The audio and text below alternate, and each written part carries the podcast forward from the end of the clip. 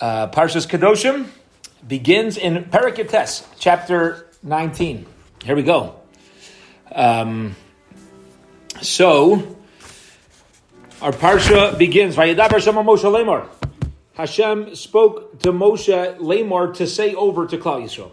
Daber Obadei Yisrael, speak. With the expression of daber, to speak, is more of a firm expression. The word amar, to say, is soft the word vayedaber, daber is to speak, right? To say something, you say it softly. When you speak something, it's firm. It's firm. You can call it a little harsh, a little more, a little more intense. So it means there's the message that's to be given over now is like an important message, not to be taken lightly. Daber I'll call adas bnei Yisrael. Speak to the entire assembly of bnei Yisrael. Okay, now if it's an assembly, Rashi immediately jumps in for us. And Rashi says, an assembly lets us know that the entire Parshas Kedoshim is meant to be said when the people are together. Moshe was not supposed to instruct us individually. It actually had to be at a time where we were all together. Okay, we had an um, is a seat available right there. Okay, thank you. So where we're all together. Now, why is this important? Why is it important that all of Klal Yisrael is together at this time? Say, here's what happens. Here's what happens. Sometimes you can say something important, and people get the message, and then they walk away. They say, "You know what she told me?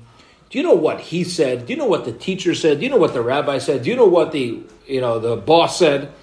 And what's the response? If I would have been there, I would have had a good answer. Right? I would have come up with a good savara. I would have come with a good logic as to why he's making a mistake. If I'm not there, I have every excuse in the world to play what they call Monday morning quarterback. Yeah, I'm not there. So there are certain times where Moshe is commanded to have everybody there so that there's absolute understanding and you can't possibly have somebody later coming along and saying, oh, you know, it wasn't, uh, you know, um, somebody later coming along and saying that uh, there's a deficiency in the word. So everybody had to be there. Va'amarta aleyem, and here's what you should say to them: Kedoshim to you, you shall be holy. Those are the words. Now, why should we be holy? Why, why is there an obligation on on uh, the Jewish people to be kedoshim? So the word kedoshim we're translating as holy, but interestingly, the word kadosh does not really mean holy at its root know what the word kadosh means? Kadosh means separated. It means separated, right? Now, so you're going to ask, what about havdalah? The word hevdel is to create a separation. So what's the difference between the word kadosh, which means separated, and the word hevdel, which means separated? Interestingly, kiddush and havdalah accomplish the same thing. It's a statement separating the weekday and the Shabbos. But by kiddush, we separate from weekday to the Shabbos. By Havdalah, we're not elevating anywhere. We're actually going from Shabbos back into weekday. So that's the difference. When we say Kadosh, it means separated in an elevated way.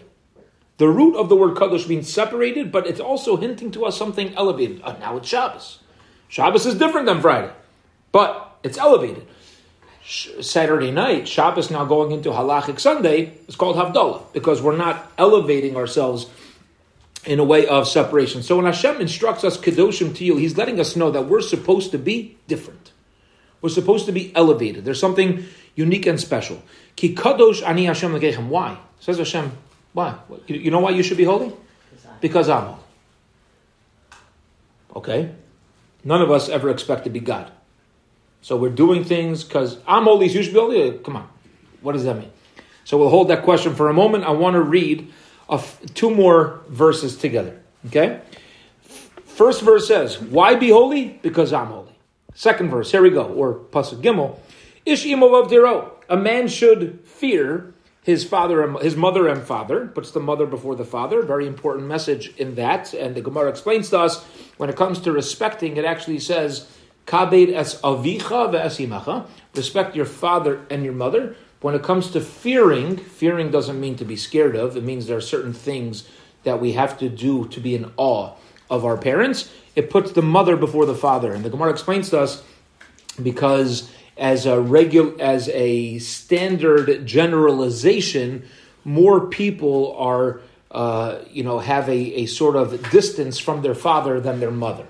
So when the Torah is instructing us about tira'u, about being in awe, having fear, it actually puts the mother first. Tell us they're both equal. That even though in most people's nature, they, they might view their father more distant, but also things that are closer to you, you have to fear as well. You have to be treated in a um, in a way where there's awe. When it comes to respect, it says respect your father before your mother, because as a generalization, people are able to respect their mother more than their father. Sometimes women are more are soft, and the children connect to that more, so they may come to to respect the mother more than the father. So it says kavidas avicha. Therefore, puts the father before the mother. Okay, be it as it may, it says fear uh, your mother and your father, tishmoru, and and uh, protect the Shabbos. And how does this verse end? Ani Hashem Lokechem, I am Hashem your God. Same ending as the previous verse. Let's keep going. Al tifnu. Don't serve other gods. Don't make molten images. Ani I am Hashem your God. So we have three verses in a row. The first one telling us to be holy. The second one telling us to respect our parents and keep the Shabbos. The third one telling us not to have, uh, not to turn to idols, have molten images. They all end off, Ani Hashem Okay, fascinating first three verses. Let's see if we can get past this in the time that we have. Here we go. So let's go back to the first instruction. Speak to Bnei Yisrael, Vamarta Leim, and say to them, Kedoshim to you. You should be holy because I'm holy. So listen to the Medrash. The Medrash on this pasuk, the Medrash in uh, Vayikra Rabbah, what we call the Medrash Rabbah, the main Medrash, the big Medrash on Chumash. I'll uh, quote it in Hebrew first and translate it. It says the Medrash, this is in Chaf Daled in 24. Yochol Kamoni. I might think, oh, I need to be holy like God. I'm, I'm God. There, there were people who convinced themselves they had godly powers. Talmud Lomar. So the verse comes to teach us, Kikadosh Ani. You could be holy compared to me. Now, when you're comparing somebody to somebody else, you're saying that the thing that it's being compared to is the best.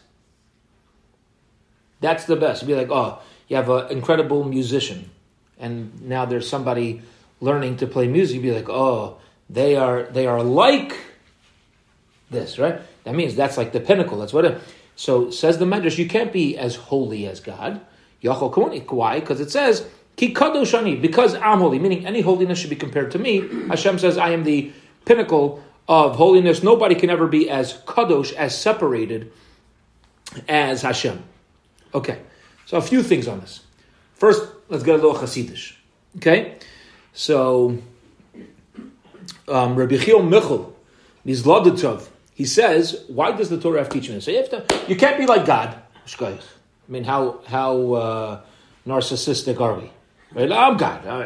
God's holy. I'm holy. Come on. I mean, no normal person's ever going to think that. Why do you got to teach me this? So he says like this. He says a beautiful idea. He says the message is not is not that um, you can't be like God. We know that. We know that Hashem is the pinnacle. Rather, he says, read the whole verse together. This is amazing. With the Medrash. Medrash says, Yachol Kamoni, I might think be like me. Talmud Lomar, therefore it says, Ki Kadosh Ani, because I am holy. Kedusha Si, which we translated before as my holiness. Lamala mikudushaschem is higher than yours. I mean, you can't be like God. He puts the common in a different place. He says like this. He says, no, kedusha si lamala. God says, my holiness above in heaven, mi kedushaschem is dependent on the holiness and the and the uh, power that you do here in this world, which is a fascinating idea. Kedusha si lamala. You want to know how much kedusha exists in the upper worlds? Mi kedushaschem. How much kedusha? And you know, we say this whenever we go to shul and we're in the chazan's repetition. We say kedusha. How does the Ashkenazic kedusha start? And Sephardic also doesn't necessarily always start like this, but they use a very similar expression, and we say nikadesh as shimcha ba'olam. We will sanctify your name in this world. Kishem shemakdishim osa The same way they're sanctifying your name in the upper heavens.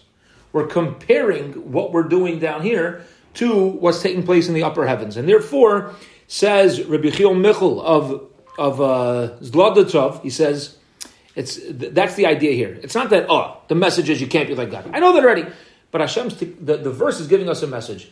You want to know how much holiness exists in all realms of existence? whatever we do down here. That's that's uh, one message that you see from the makeup of this pasuk. I saw today uh, another beautiful idea in this from the Satmar Rebbe. The Satmar Rebbe um, points out that you know in in uh, pre, in our previous parshos in uh, chapter sixteen, verse sixteen, parak tes zayin, pasuk tes zayin. Hashem says, "Hashochein itam, I dwell in you, mitoch tomasam, with all the impurities, with all the impurities that a person has." And this is going to get around to the three verses. We're going to bring this full circle. I'm always dwelling with you. I'm always dwelling with you. So says the Satmar Rebbe, a person is going to say like this: Listen, if I should be as holy as God, and I'm supposed to emulate God, I'm supposed to emulate Hashem. So whatever Hashem does with His holiness, I could do. So if Hashem dwells amongst the impure, I could also dwell amongst the impure. Says the Satmar Rebbe, Kedushasi lemala mikedushaschem. I have an elevated level of holiness that I'm not impacted by impurity. But you don't try this at home. right? If there's impurity out there, like keep your space.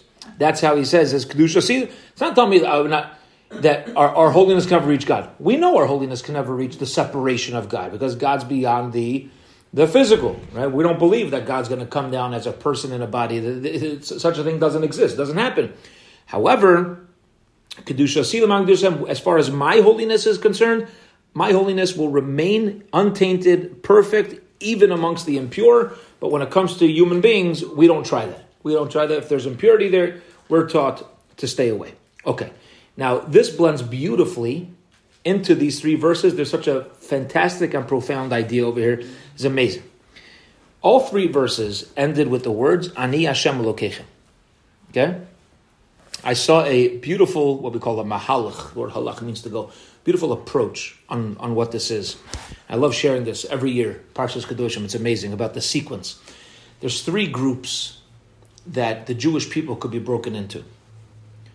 And to each group, each verse represents a different group. And to each group, Hashem says, Ani Hashem Elokechem, I am Hashem your God. The first verse we read is, You should be holy because I'm holy. That's group number one. There are people who are Kedoshim. That's who they are. They're holy people. God says, I'm their God. Ani Hashem Elokechem. The next verse says, Fear your father and mother. Yeah? There's a group of people, they respect their parents. Perhaps they even keep Shabbos. Okay? Again, what does Hashem say? Okay, you're not the holiest. You do what's you do what's right. You do. I'm your God. I'm with you too. I'm in you too. And then the next group. Do not turn to worship idols, nor should you make molten images. There's a group of people who go out and they serve idols. They serve the Zara. And they turn people against Hashem. Everything wrong in this verse. How does the verse end? Ani Hashem Elokechem. I'm still your God. You're not running away. You know, the, the joke they say this guy, there's a Jew fed up with anti Semitism in Europe, comes to Ellis Island, and he decides he's telling everybody he's a Christian, right? So he comes to the passport control and they say, What, uh, what religion are you? He says, I'm Christian. you Christian Ashkenaz, you Christian Sfarad. You're not going anywhere. All right? Like, give me a break. All right? So, so you're going to turn to idols. A yid is a yid, is a yid, is a yid, as they say. A Jew is a Jew, is a Jew, is a Jew. Uh, and to each one is, Hashem says, Ani Hashem like I am Hashem your God. Now, if this is how Hashem's treating them, we should keep that in mind too. There's a balance. You have to know. Again, you can't. We we sh- can't be impacted by any sort of impurity that's out there, by tumah and things like that. But the way that we view each other and the way that we view Klal Yisrael, the, the way the Torah is established is: listen, there's three groups over here, and Hashem says, "I'm still their God." Well, if Hashem's saying He's still their God, they're still our brothers and sisters, and that's something that uh, it it's uh, important for us to um, to find out with. There's a I shared a, a couple of years ago in the drush. I believe it was four or five years ago or so. Uh, the, there's a well-known story the Gemara Avodah brings about Onkelos HaGer. The Unclus, one of the most fa- famous uh, converts, he became one of the Gedolim, and it has to do with with our parsha. This is a Gemara in Tractate Avodah Zarah on page 11a, Daf Yud Aleph Amud Aleph. Listen to this Gemara; it's fascinating. The Gemara says that the the uh, Roman governor found who was Onkelos's uncle. Onkelos came from a uh, family of royalty, and uh, he found out that Onkelos, his nephew, had accepted the Jewish religion, and he'd become not only accepted the Jewish religion, he became one of the foremost Gedolei HaDor. Right? He opened up a Chumash, it's going to have Onkelos on the side, right? Or in the ArtScroll Rashi, it's going to be right here on bottom. Any Chumash you open up is going to have Rashi and Onkelos. So thank God Onkelos converted. Otherwise, we wouldn't have had um, all of this, uh, all of this opening of the worlds of Torah. So he's beside himself. It's an embarrassment to the family, and he sends his first group of soldiers to bring Onkelos back to Rome in chains. That's what this is all the Gemara. The Gemara is telling us a story. Bring him back to Rome. I want him in chains.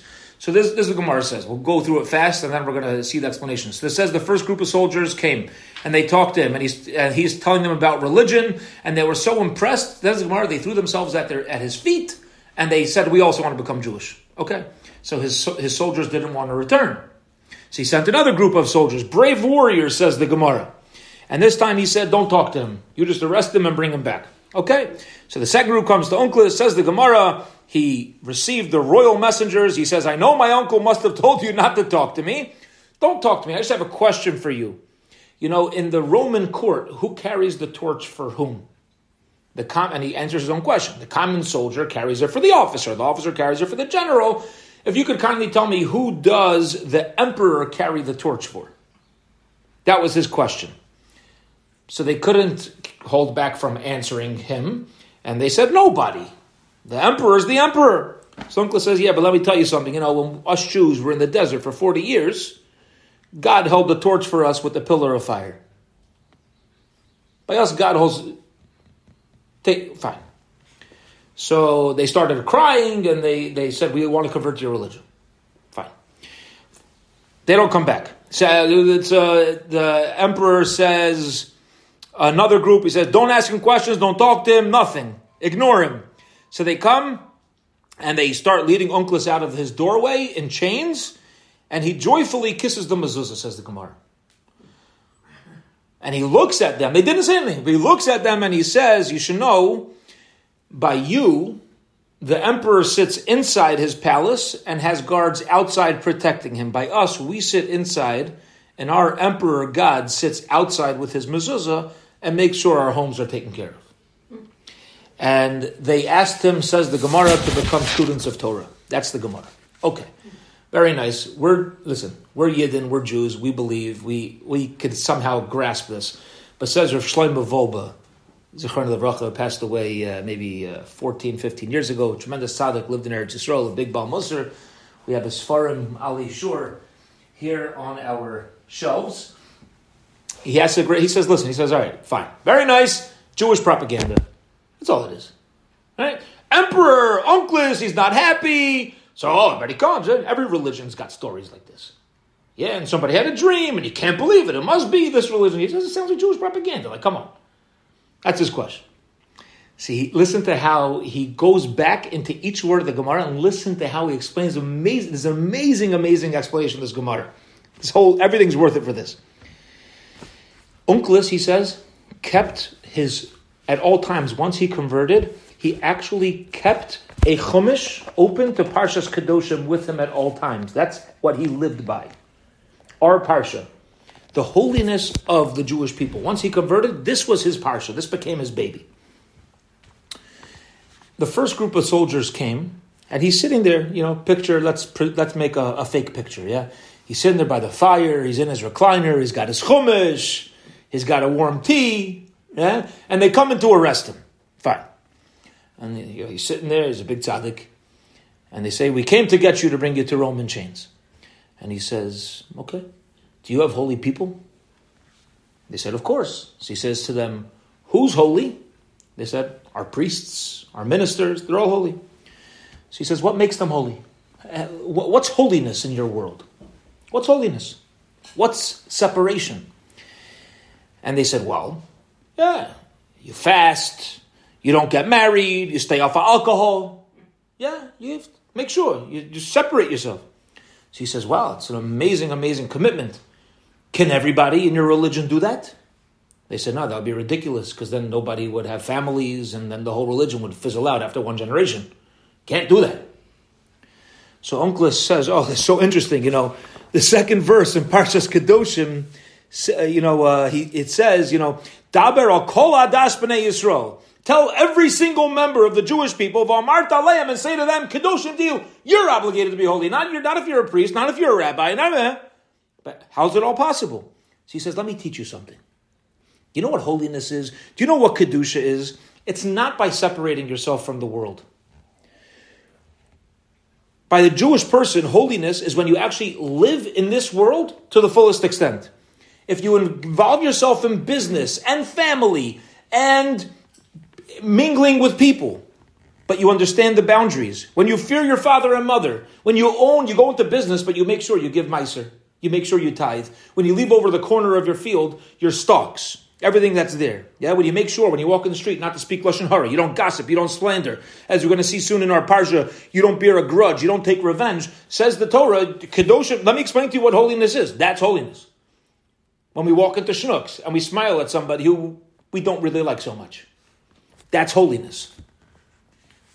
And says Rav Wolbe, this first group of soldiers heard this and they were like, wow. Well, one, second. You mean we? It's not about a position, it's about who you are and what you do as a person. That's holiness. And therefore, sensibly, they said, please teach us more because we need more meaning. We're not just living, right now, we're just living for our emperor. We need to know how to live for ourselves because that's what Judaism is to live for yourself.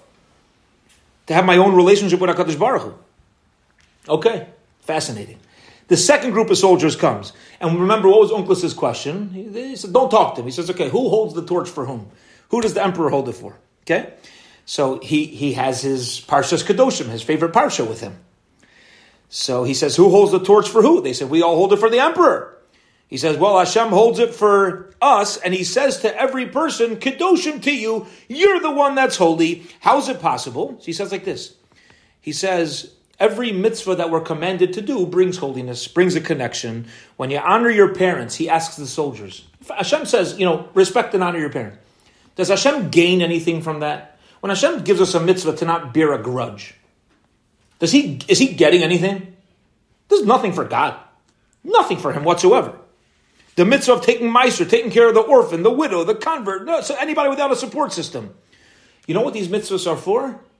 The person it's building me as an individual, and God gains nothing from this, which means it's the mitzvahs of Hashem that are there to give us light. We're not doing mitzvahs for Hashem. Hashem gives us mitzvahs for me, for myself, to become like Hashem. Everything that Hashem does is for us. And they were like, wow, wow, okay. Uh, one, one second. You mean we're not we're not doing this to, for a purpose of serving a God that needs our service. Rather, God's doing everything that He told us, all the commandments in the Torah. Really, He gains nothing from. It. So why, why do you do it? For me, so I could be more godly, and then I'll have more happiness, and I'll be more. Wow. Oh, okay. Like, and they stayed, and they wanted to study more. The third group shows up. Don't talk to him. Don't look at him. Nothing. He reaches up. He kisses the mezuzah, and he says, "Oh, by us, oh, God's on the outside." What? And they stayed again. What does that mean? Says Rav Wolbe. Generally, it's the ruler of the palace, of the home, of the community, of whatever it is that sets the tone. Right? If the boss in a business wakes up on the wrong side of the bed, everybody better tiptoe on eggshells and get their coffee when he's not looking, right? Because whoever's in charge is going to set the tone. But by Klal Yisrael, says Onkelos, by the way, you should know the way it works by us is that we run the show. God doesn't run the show. We run the show. How so? Because we know, says Onkelos, that Hashem is merely our shadow. God is Tzilcha. Hashem says, you know how I'm going to deal with the world? Dependent on how you deal with the world. If Klal Yisrael is doing the right thing, so everything will work, will function properly. If we're not functioning properly, so the world is also not going to function properly. And therefore, he's telling this. He says, what do you mean God's on the outside? Because God's like waiting on the outside. We're inside, deciding, we're actually running heaven and earth depending on our on our actions, that's who's that's who's running the show, and that's the opportunity that Hashem offers the Jewish people. And says Rav Wolbe that this opportunity blew them away, and they also asked to become talmidim. So what you see from here is a fascinating thing. Besides for just being an incredible Gemara and and an understanding of our parsha, but this what this demands of us is not that oh we're a Jewish people. Uncle's not saying oh look the Jewish people are the best. We're the we're the elitists. We're the best in the world. Eh? All right. When we look at each other, we realize that yes, Baruch Hashem. You know, there's a lot of so many special things that go on. Because Baruch Hu says, "B'ni b'cher Yisrael." Every Jew is considered my most precious child. But what we have to realize is that Kedoshim Tiyu obligates us to make ourselves holy. That's what it's doing. It's more than elitism, it's responsibility. That's what Onkelos, that's how he understood Judaism. It's a responsibility. And that's what he was, and that was the opportunity that he was offering, um, that he was offering these soldiers as well. Okay, let's keep going. Don't make molten images. V'chisizbechu zevach shlomim lashem. Um, I skipped the pasuk. No, al tifnu el alilim. Don't uh, don't t- don't turn to alilim. Alilim are are these idols. Just want to share one one more thing. Is that um, you know in Shema we say lo sasuru achre levavchem. We're not supposed to stray after our hearts, va'achre inechem, and after our eyes. And Rashi says that your heart only desires what your eye has previously seen. If your eye is uncon- if, if, if, if I'm unconscious something, if I don't even know something exists, so then I'm not going to desire it. So first the eye, uh, the eye sees that there's such a thing in existence, and then your um, your heart can turn towards it. And therefore, the Torah here says a fascinating expression. The Torah says, "Al tifnu," don't gaze at, don't turn to elalilim. It doesn't say don't worship idols. It says don't be so interested. It's fascinating expression, which is uh, right. It's you'd think don't serve idols. No, it's al tifnu. We have to even be careful. There's such a deep idea. We have to be careful what we are willing to expose ourselves to. Sometimes we feel we touched on this in Pirkei Avos a little bit, and we didn't really come out with so much clarity on this. But like, is every piece of knowledge good? No, we know that. Every not what's the balance? That, that's where it gets shady, right? Because sometimes you have to know something in order to know not to do it. And okay, so you know, but we would be we would be foolish to try to expose ourselves to every idea out there when it could just awaken the wrong things in a person. And therefore, the Torah says, "Al tifnu." Don't even don't even turn. Okay. When you bring an, uh, an offer sacrifice to Hashem. We're now in Pasuk Hey. We're now in verse 5. Lirtzonchem, according to your own ratzon, this is referring to the ratzon of the Jew, of the person, tizbechuhu, you should slaughter it. What does that mean? That when you serve Hashem, it should be at a point where I'm doing this for me. I'm doing this because I want to do it.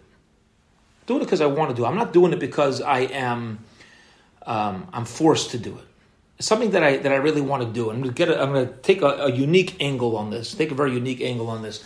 When I was um, in the fifth grade classroom until a few years ago, I had the merit to teach uh, the fifth grade Torah prep boys for seven years, and uh, everybody in the school knew I was like the biggest. Um, uh, I, I, gave out incentives left and right right? I'm just chucking stuff at them. And it bothered people, it bothered some people, you know, whatever it is. And there's, there's, a, there's a conversation, you know, there's a conversation uh, to be had. But here's something that, that it, it's a much broader conversation than what I'm going to put together now in a couple sentences. But one thing's for sure it's not healthy, and you're not going to get anybody anywhere in life to get them to do something because you're going to give them a soda, a Slurpee, whatever, a bigger prize. But if they know that you care about them, you're there for them, you love them, so then the incentive can be a springboard off of that to re emphasize the relationship and to inspire the relationship. But it can never be about the incentive itself. It has to be more about the that you you're concerned. I, I care about you. I'm concerned about you, and therefore I want to give. When you love something, you love something. You want to give it. right? You, are generous with it. So it's not like, do this, if you do this, uh, I'll give it. That's not healthy for anybody, right? You're doing it for a soda, but if it's about a relationship and the way to keep the relationship fun, inspiring, uh, is you could also throw a Slurpee in. So that, to me, I don't know. Other people say, no. okay, to me, that's that's healthy and that's fine, and that's why we would do it like that. When, uh, you know, uh, again, for fifth graders, high schools might be, uh, and college might be a little different, although, uh, yeah, might as well quote him publicly. Uh, but uh, my son's in a yeshiva now, um, where they give out a lot of incentives. They give out a lot of incentives, and um, when I brought him for a interview in the yeshiva, the yeshiva is an amazing, amazing person. And I saw a sign up where they were, if you come on time to Shachris, whatever, then they give the kids cash. They give you cash. If you come on time to Shachris for like the next 40 days from here, get like $100. Okay? So, and like this is high school. So I sat down and a, she was a, a, very close student of my father. And My father would never go for this, never go for this. So I said, I said, I said, you know, um, I got a number of questions. Here's one. I said, I'm going to sound like my father. Why are you giving lollipops for being normal? Or doing what you're supposed to do. Yeah, for being normal. Yeah. You're in yeshiva. You show up to shachris. Yeah. Why, why are you incentivizing them? So he said, I don't know that you're wrong. Don't send them here. Instead, this is what he tells me, and I couldn't argue with this. He says, instead, send him to, he named me a yeshiva. He says, your son will go to Shachris because your Rebbe, his Rebbe will pressure him. Or he can send him to the other yeshiva that he went for an interview for, and he'll show up because of peer pressure. Or he can send him here and he'll show up because of money pressure. what, what do you care? Either way, what do you? He's doing it l'shem shemayim. He's in ninth grade. Leave him alone. He's a 14 year old. He's a kid. Wait, you think he's showing up on time to shachris because he loves Hashem so much? We don't even do that we're in our 30s, 40s, 50s, 60s, 70s, 80s to 120. We have a hard enough time. He says, so when the kid's in ninth and 10th grade, you know what? So you give him a little bit of an incentive. Again, this is type yeshiva where the, the, the kids really, it's an amazing koach that this yeshiva has. They do everything to please him. They love him to pieces. Like the, the greatest thing they could do for they, they could do is like they, they just want to. He has a real relationship with them, so it doesn't. It, it like once I realize that, it doesn't bother me anymore because there's so everything goes so much deeper than than uh, the incentive itself.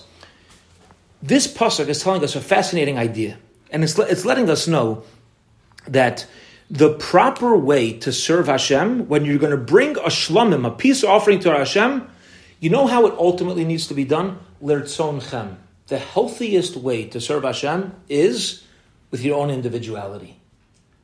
Because I want to have a relationship with Hashem, which goes back to our Thursday night, um, our, our, Thursday night uh, class that we had last year on uh, Bilvavi Mishkan Evneh. Maybe we'll have a chance to restart it in Mirz Hashem.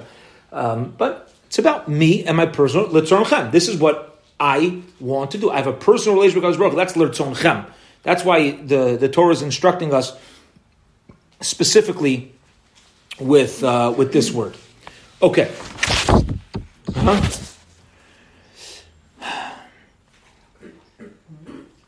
Let's keep going. I want to skip a little bit because we're almost done and we got to talk about Va'af We got to get there. That's our that's our parsha, and there's a unfor- uh, fortunately and unfortunately a very limited understanding of this verse because it is such a there are so many subjective ways to understand those words.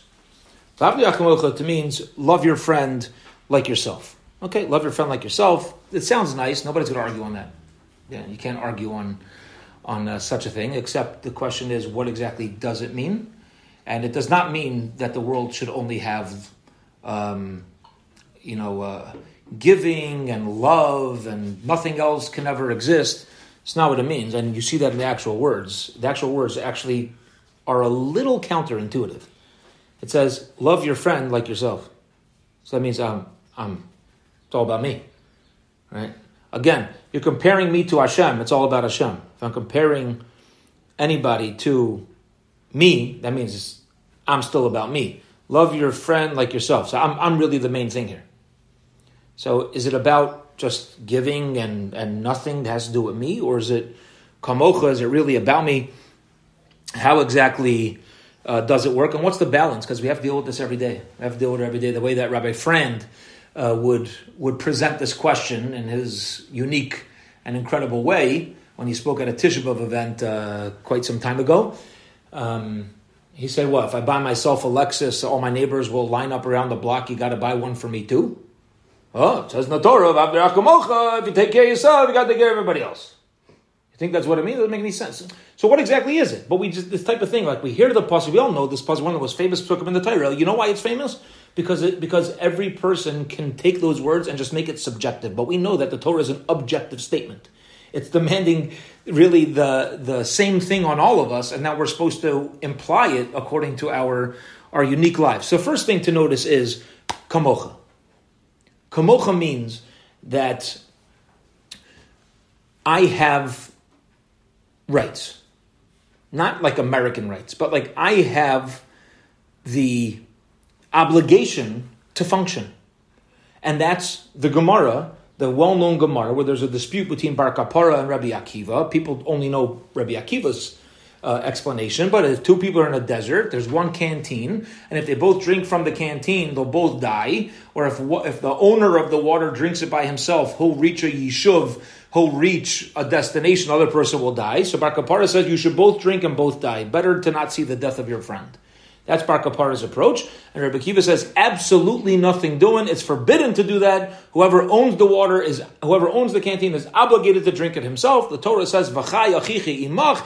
Your friend, your brother should live with you, which means you're obligated to live, and then you take care of your brother. And who said this? Rabbi Akiva. And you know who Rabbi Akiva is on our verse right here in in um, in verse eighteen. Rabbi Akiva says, "Oh, you know what the biggest rule, the klal gadol Torah, the big rule in the Torah is: love your friend like yourself." Oh, and he's the same one who says, "No, you drink the water. you drink the water. Don't worry. Better one person lives than two people die."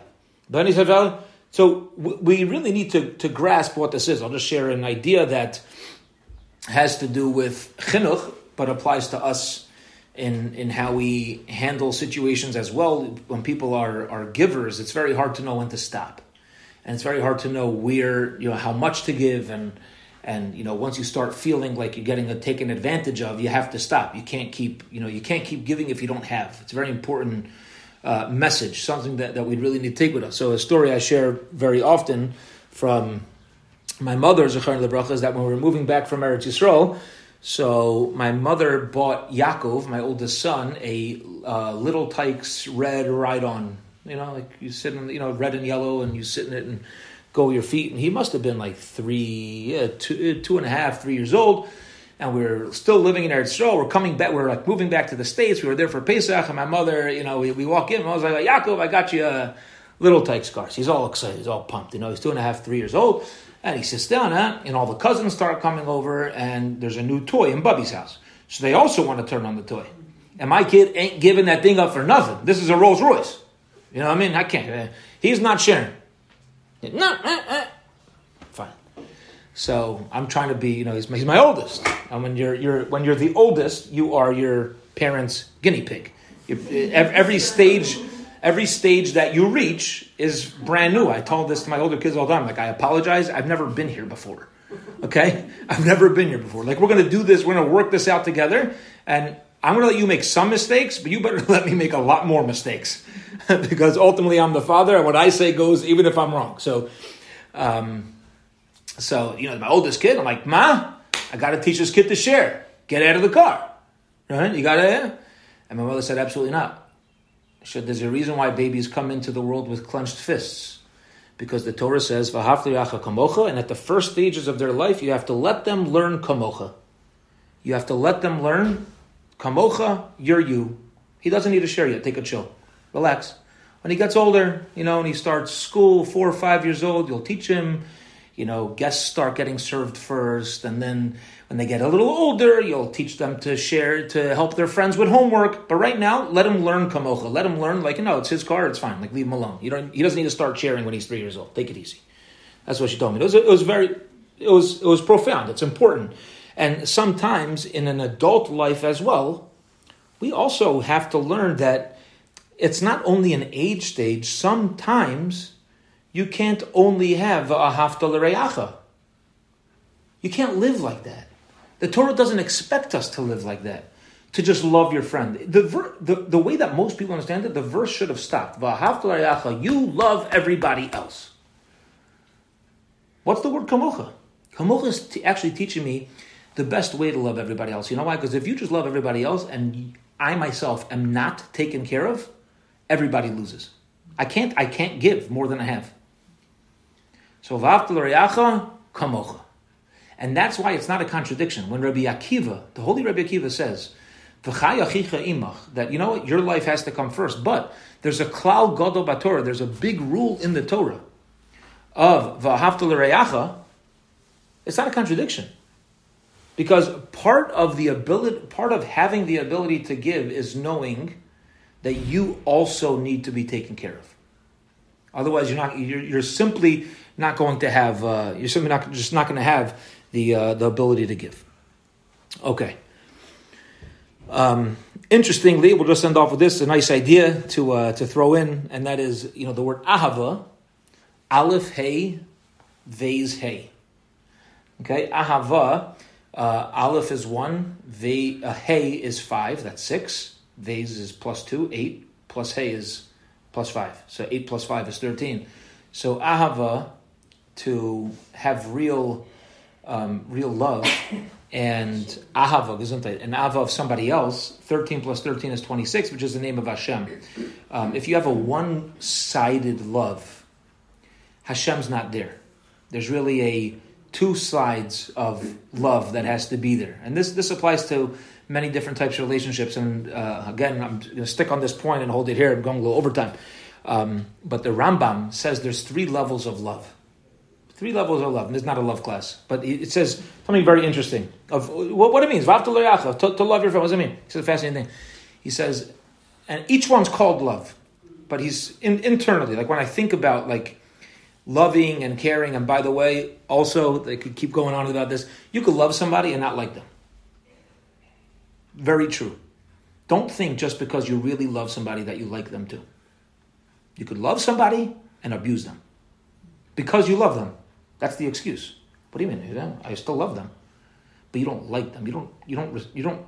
You don't like them as a person. You don't like what they bring to the table. You could love somebody deeply and completely dislike them interesting idea.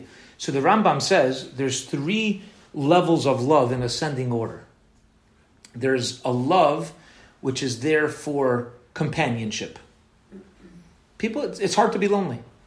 So there's there's a love because you know I can now I can now talk to somebody else. There's somebody else you know to go out with, and that's that's love. That's fine. But it's a it's a um, it's it's a love where it's it's each of us are there really so that we ourselves are taken care of, which is fine. But that's understand the level. That's that's the fir- that's the first level. Then there's a level of love, which I remember how he calls the ahava uh, toelis, of toelis, where it's a love that we can each we can each appreciate each other. Okay? What that means is, um, according to the Rambam, one of my my sister Bracha Skolnick, who lives in Passaic, she, was she she shared with me that she says she works with couples, younger couples. You know, some people are into shidduchim. She deals with couples after they're married and you know helps them like smooth things out. Um, and she shared with me that their um, the way that she knows whether the couple really loves each other and cares about each other, and this is for us to know in our own friends, with friends and anything, is you know if somebody cares about you when you make yourself vulnerable enough to be taken advantage of, and that person, instead of taking advantage, supports. That's how you know if the person's really there for you. It's not still not the deepest level of love. Okay? But how do you know somebody really cares about you? It's not just friends. If you're able within the conversation to make yourself vulnerable, that enough to be taken advantage of, and instead what that person does is they show up for you. Okay? And that's what the Rambam actually calls the, the middle level. Then there's a higher level. He says a fascinating thing, which he calls an ahava of ma'ala. Ma'ala literally means like something elevated. Is when you look at is when you're able to look at another person and you notice their special uniqueness, and that's what you see. So in, I I love the person to a point where I when I look at them, I just see generosity. When I look at them, I see patience. That is an even higher level of being there for somebody. It's a now it, it none, none of this can happen right away. None of, except for the companionship part, right? We can go to the mall together. That's fine. You know, that's a phone call. But none of this happens. But it's it's a fascinating way that he puts it, and how we can personally learn at what point our relationship is at, and something else to to try to strive for and to look for. And okay, fine, we'll hold it here. Any uh, any questions? Any comments?